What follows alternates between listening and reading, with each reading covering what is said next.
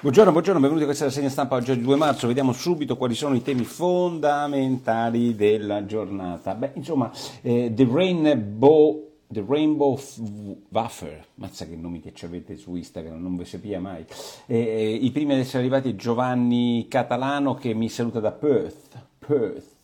in, in, in Australia. E allora mm, eh, la questione fondamentale è un po' una questione di politica estera perché eh, la Meloni va alla Casa Bianca. Eh, diciamo che si tratta della seconda volta in sette mesi che Giorgia Meloni va alla Casa Bianca ed è una cosa diciamo piuttosto inusuale, però lì, mm, eh, diciamo, la straordinarietà di questa cosa nasce dal fatto che l'Italia è presidente di turno del G7, non è più il G8 perché la Russia Russia è stata espulsa e quindi come tale, spiegano bene i giornali, eh, c'è sempre diciamo, questo bacio della pantofola, adesso sto esagerando, no? eh, qua vedi M4T.P1 chiama il cagnolino va dal padrone, il coglione no? che deve dare sempre subito eh, il, eh, deve fare l'aggressivo senza il nome e cognome, no, è esattamente eh, il G7 è una roba che ben conoscete, che nasce ehm, da eh, intuizioni geopolitiche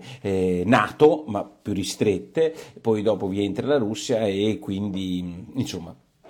Ciao alla fabbrica della bontà. Questo è quello che è avvenuto, però è evidente che questa cosa qui è molto importante perché poi si raccontano tante cose, si hanno rapporti personali e su questa roba quello che è avvenuto, ciao Rita Iovacchini, intanto la saluto, poi ci spiegherà come va in Abruzzo, su questa cosa si sono messi d'accordo riguardo al eh, Medio Oriente perché dicono che ci sarebbe un'intesa su Gaza, eh, sai l'intesa il problema è che non ce l'abbiano l'Italia e l'America, mi viene un po' da ridere, sì ai due stati, questo è quello che esce oggi dal Corriere, da dalla se- eh, del, della sera. Eh, Biden dice, ehm, anzi non lo dice lui, c'è un pezzo un po' ingannevole, non perché vogliono ingannarci, ma un pezzo un po' ingannevole perché c'è un ex ambasciatore americano in Germania che viene virgolettato, a un certo punto uno può pensare che quello fosse Biden, ma non era Biden, che dice eh, i populisti conservatori in America dovrebbero fare esattamente come fanno i populisti conservatori alla Meloni perché eh, sono senza se e senza ma, per esempio con l'Ucraina, che è l'altro grande tema della giornata, perché invece i populisti conservatori dicono questi retroscena, cioè i trampiani si sostiene, non eh, stanno eh, opponendo al finanziamento da 60 miliardi di dollari che gli americani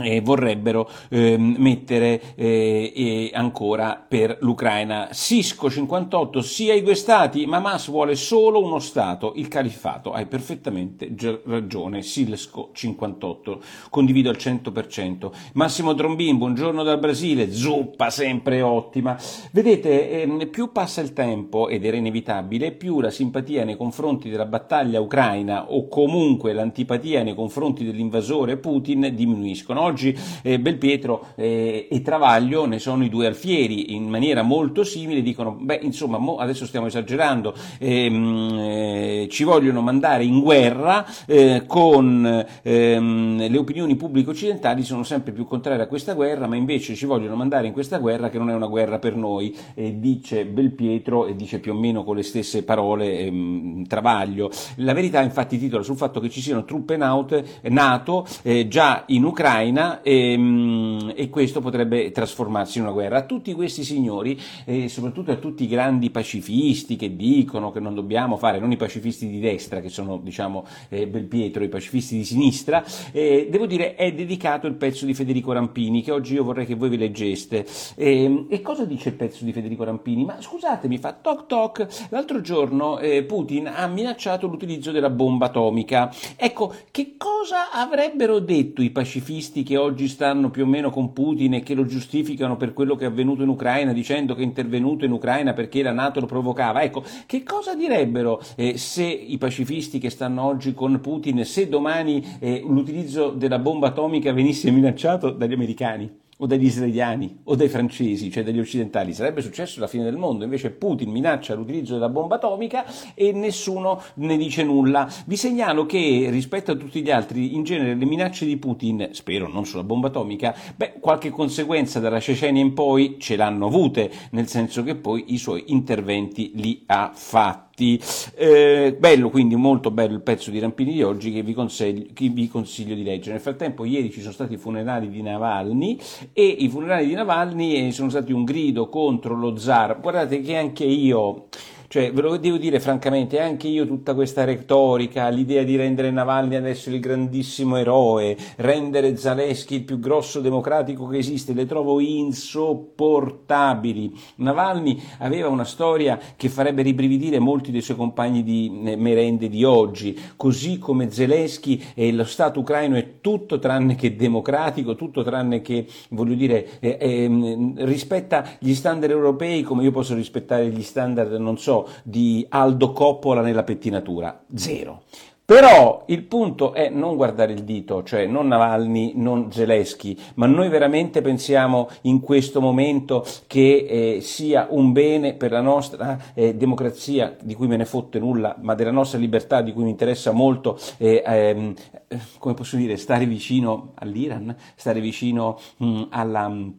Russia, stare vicino eh, a, mm, eh, a un mondo che è completamente di- differente dal nostro e dai lo sappiamo dove dobbiamo stare noi. Nel frattempo voglio dire anche con i nostri eh, compagni di viaggio ci possono essere delle, battu- delle, battaglie. Enrico Brusati dice aggiornaci su Chicco Forti che non sia l'ennesima illusione americana. Eh, su Chicco Forti ieri eh, ed è la vera grande notizia eh, tutti noi eh, su Chicco Forti abbiamo sempre avuto qualche dubbio oggi ne parla molto bene Fazzo sul giornale di quella condanna all'ergastolo senza condizionale, ehm, beh, Chico Forti era stato condannato perché è stato trovato morto su una spiaggia seminudo eh, un ragazzo che era l'erede di una famiglia di albergatori di Ibiza ai quali Chico Forti voleva comprare mh, un albergo, questo mh, non si sa con quali soldi e perché, ma comunque la voleva comprare, sono cazzi suoi, questo viene trovato morto su questa spiaggia di Miami, era volato da Chico Forti a Miami per chiudere questo accordo e la polizia senza moltissimo pochissime prove per la, per la verità, in, ehm, eh, condanna, eh, eh, arresta Chico Forte e i giudici americani lo condannano. Come fanno loro in maniera piuttosto diciamo, sbrigativa rispondo, rispetto ai nostri standard? Voi dovete sapere che in Italia, cioè questo è eh, la, la, la, condanna di Chico Forti sbrigativa e in Italia stiamo ancora discutendo oggi sulle questioni di Renato Curcio ehm, che è stato rinviato a giudizio per ehm, il, il il sequestro eh, Gancia, cioè di che cazzo stiamo parlando? Cioè, tra loro e noi c'è un mondo. Oggi nei stessi giornali avete la storia di Chico Forti arrestato in 448 e condannato in 448 a un ergastolo e non lo fanno uscire manco con Domine Dio e dall'altra noi cui facciamo eh, l'altro giorno alla manifestazione pro Navalny, vi ricordate? Eh, quella eh, in cui misero il fiore e vennero identificati, c'era un signore che si chiama Alberto Franceschini, un terrorista che aveva ammazzato e contribuito ad ammazzare ammazzare persone che era lì che metteva il, forno, il, il, fiore a Navalny. Vabbè, eh, le, le, i paradossi dell'Italia. Però il punto di Chico Forti è che la Meloni riesce, attraverso una serie di telefonate a Ron De Santis, a far uscire Chico Forti dalla galera. E qui c'è un piccolo dettaglio che vi voglio raccontare che non c'è sui giornali perché mi riguarda personalmente, perché noi chiedemmo insieme al mio amico Andrea Stroppa a Elon Musk, che è molto amico eh, di, ehm, di Ron De anzi secondo me Ron De era il vero candidato di Musk alla presidenza presidenza della Repubblica Americana, la presidenza americana, gli chiedemmo di intercedere. E so che quando la Meloni mitica si vide con Musk a Roma, beh, lei e, Musk parlarono di questa possibilità di Chico Forti e Musk disse io l'unica cosa che posso fare è metterti in contatto con Ron De Santis, evidentemente quei contatti sono funzionati, hanno funzionato, è stata molto eh, eh, convincente la Meloni, vi dico anche che il fatto che Ron De Santis non corra per la presidenza degli Stati Uniti lo aiuta a fare quest'atto, perché se fosse corso per gli Stati Uniti col cavolo che mollavano un detenuto italiano condannato da giustizia americana all'ergastolo, avrebbero tenuto il punto fino alla fine, soprattutto un conservatore.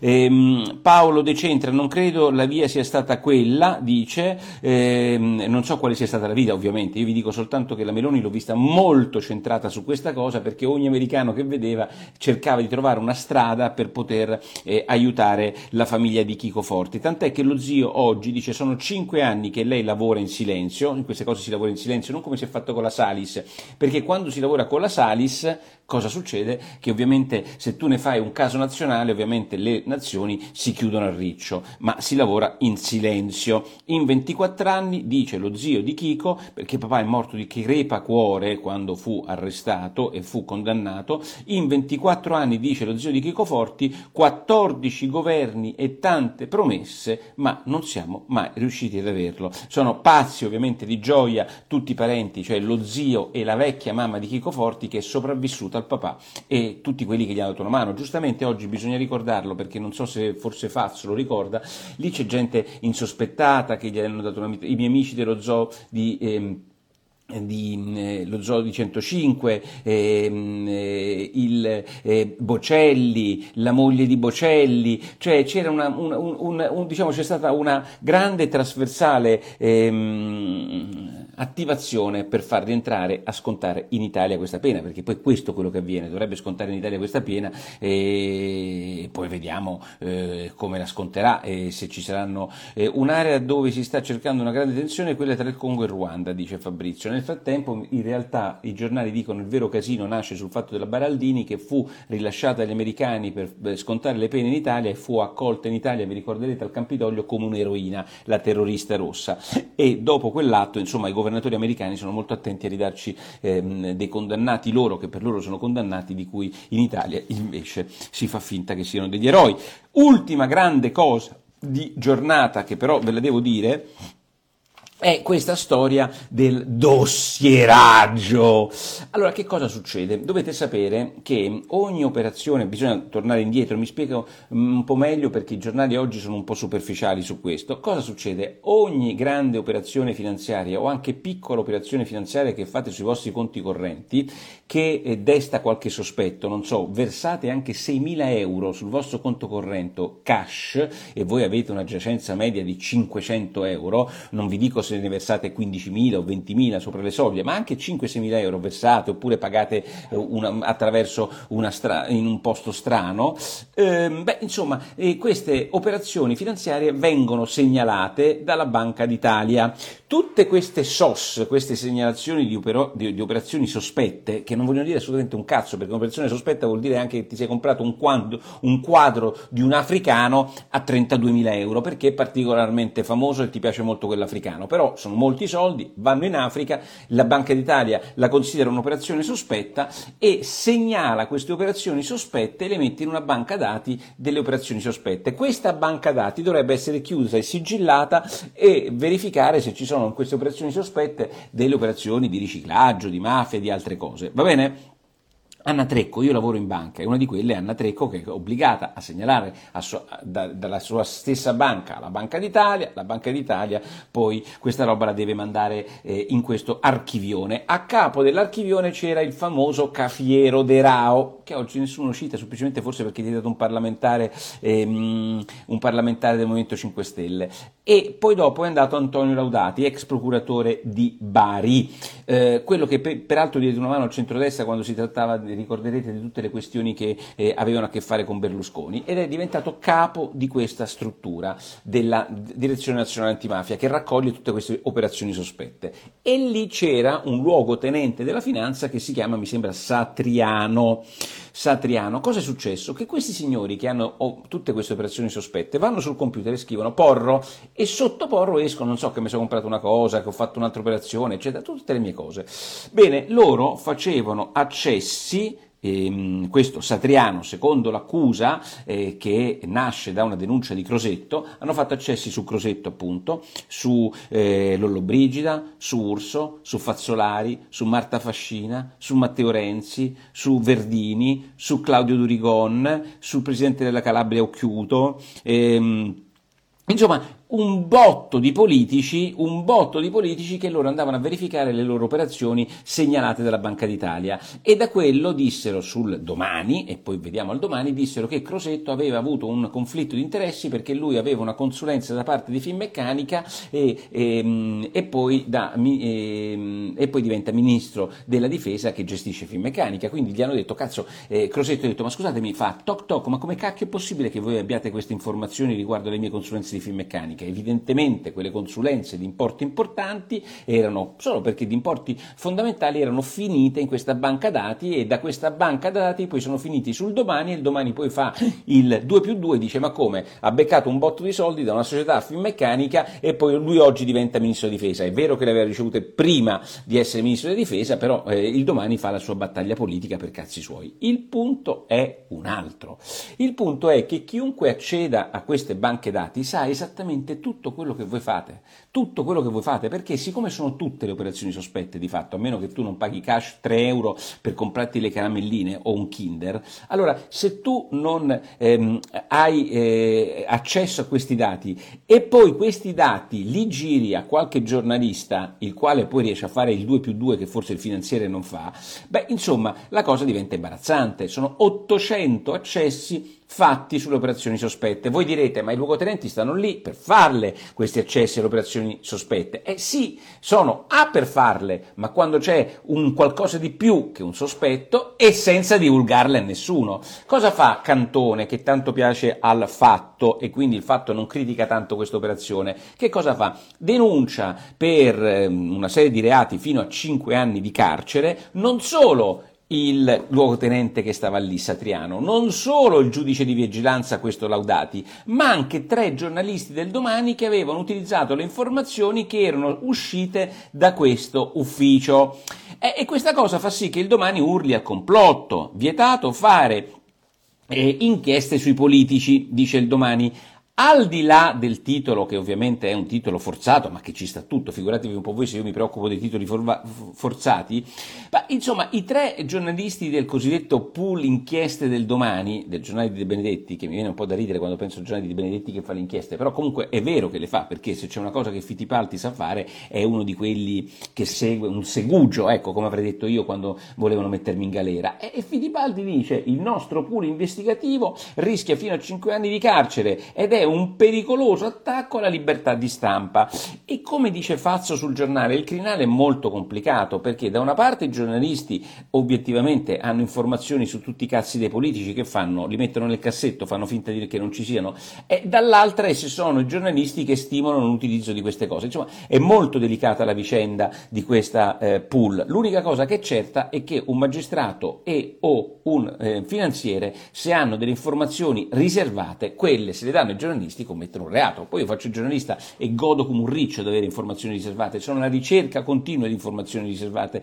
e molti dei nostri pezzi nascono da informazioni riservate. Detto questo, eh, eh, qui sembra che ci fosse proprio un vero e proprio sistema di dossieraggio, dicono i PM. Sulla politica tre cose, quattro cose. Primo, leggo dal fatto, in Sardegna ancora non hanno finito di fare gli scrutini e pare che il vantaggio della Todde su eh, Truzzu si stia assottigliando. Lo leggo su sul fatto di oggi e hanno eh, sospeso 10 sezioni perché eh, i conteggi non sono corretti, paese del terzo mondo. Seconda questione, Verderami sul Corriere della Sera, Conte e Schlein non sono ancora alleati, come voi ben sapete, ma già si... Ehm, eh,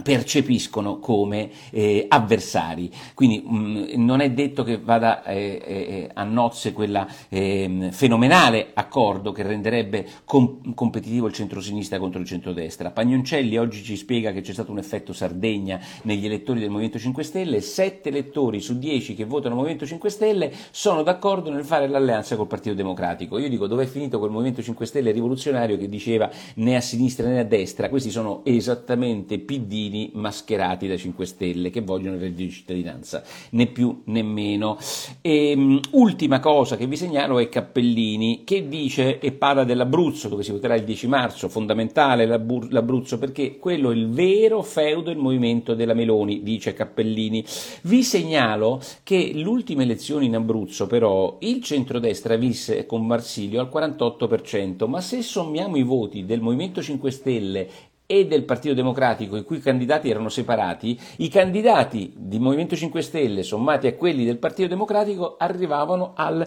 51%, cioè se sommiamo aritmeticamente i voti dell'altra volta il centrodestra perderebbe e devo dire che questa volta rischia, se la fanno sotto perché tutto quanto il campo largo è contro Marsilio, cioè da Fratoianni, spiega Cappellini, a Renzi, ci stanno tutti dentro per fottere Marsilio.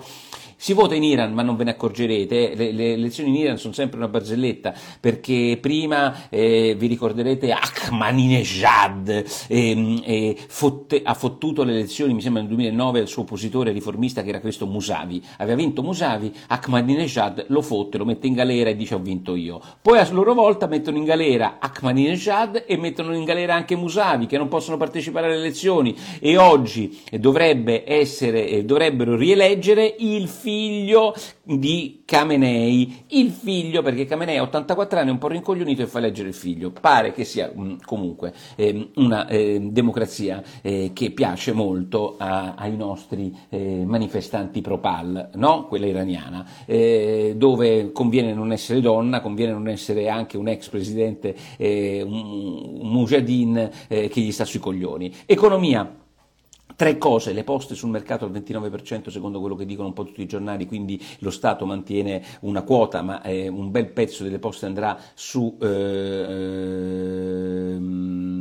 eh, va sul, eh, sul, mercato. BTP valore, quel BTP che rende il 3,25% per i primi tre anni, il 4% nei prossimi tre, quindi ha una durata di sei anni con una crescita delle, dei rendimenti è andato a ruba 18,3 miliardi sottoscritti, 660 mila persone che li hanno comprati, insomma stiamo parlando di numeri favolosi per un titolo di Stato e poi vi segnalo una cosa fantastica, e cioè che il Sole 24 Ore, riprendendo i dati di Istat forniti ieri, ci ha detto che il debito italiano italiano è crollato del 17%, il debito pubblico, e sapete perché? Per l'inflazione, questo paradosso eh, pazzesco per cui l'inflazione è una tassa che uccide le persone più deboli, fa malissimo i redditi fissi e fa benissimo l'inflazione a coloro che hanno debiti, cioè lo Stato italiano. Quindi l'inflazione ha fatto sì che il, il, il rapporto tra il debito e il PIL, perché il PIL si è gonfiato, no? sembrava più grande per merito dell'inflazione, non per merito della nostra produttività,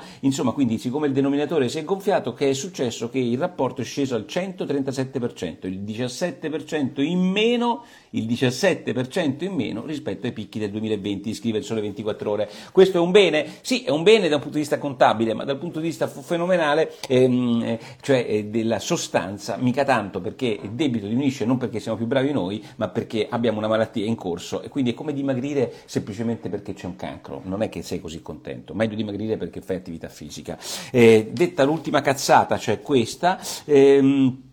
Intervista Sala oggi, il, sindaco di eh, Milano, il quale dice assolutamente voglio convincere a usare San Siro, ma gli hanno detto guarda che non ci stanno, bella l'intervista devo dire di Sala, ma eh, sia il Milan sia l'Inter non ci stanno a, sto, a, stare allo stadio di San Siro che non gli farà nessuna modifica, è l'immobilismo di Milano che in realtà dovrebbe essere una città che si muove tipo Speedy Gonzales e, e Sala dice ehm, non vorrei eh, che mollassero San Siro, se così fosse ci facciamo i concerti gli eventi. Vabbè, insomma, comunque ve la segnalo perché l'intervista Sala oggi sullo stadio, forse una delle prime volte che sento parlare Sala e lo fa sul quotidiano Libero. Bene, eh, ieri sera ehm, eh, sono stato a casa di un amico in cucina aveva la box da 5 litri di olio rasciatano, Michela Baglivo, grandissimo, sempre Forza Inter Pier Malese, ehm, e grandissima perché adesso facciamo un box da 5 litri eh, che è una specie di con, con il ehm, col rubinetto che si manda giù il vino. Meno male che lo hai detto tu che è una cazzata,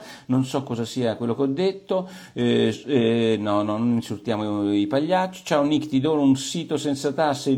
eh, il mio parrucchiere cinese. Ciao Nick, ti dono sul sito senza tasse il mio parrucchiere cinese. Ti ringrazio, il Milan ha già comprato i terreni a San Donato, c'è ragione Alessio, ma è proprio di questo che si sta discutendo. Dice, eh, eh, forse fuori tempo scaduto, ripensatici. Io prendo solo le bottiglie da 75, dice Gianpiero Pietro Brazzesco, hai ragione, ma noi abbiamo fatto vari formati che vanno bene per tutti. Dov'è la mia pochette? Pochettina, pochettina della zuppa di porro e con questa finiamo il piccolo annuncio pubblicitario, come sempre, eh, che se ne fa per campare, sto per avere... Eh, eh, basta.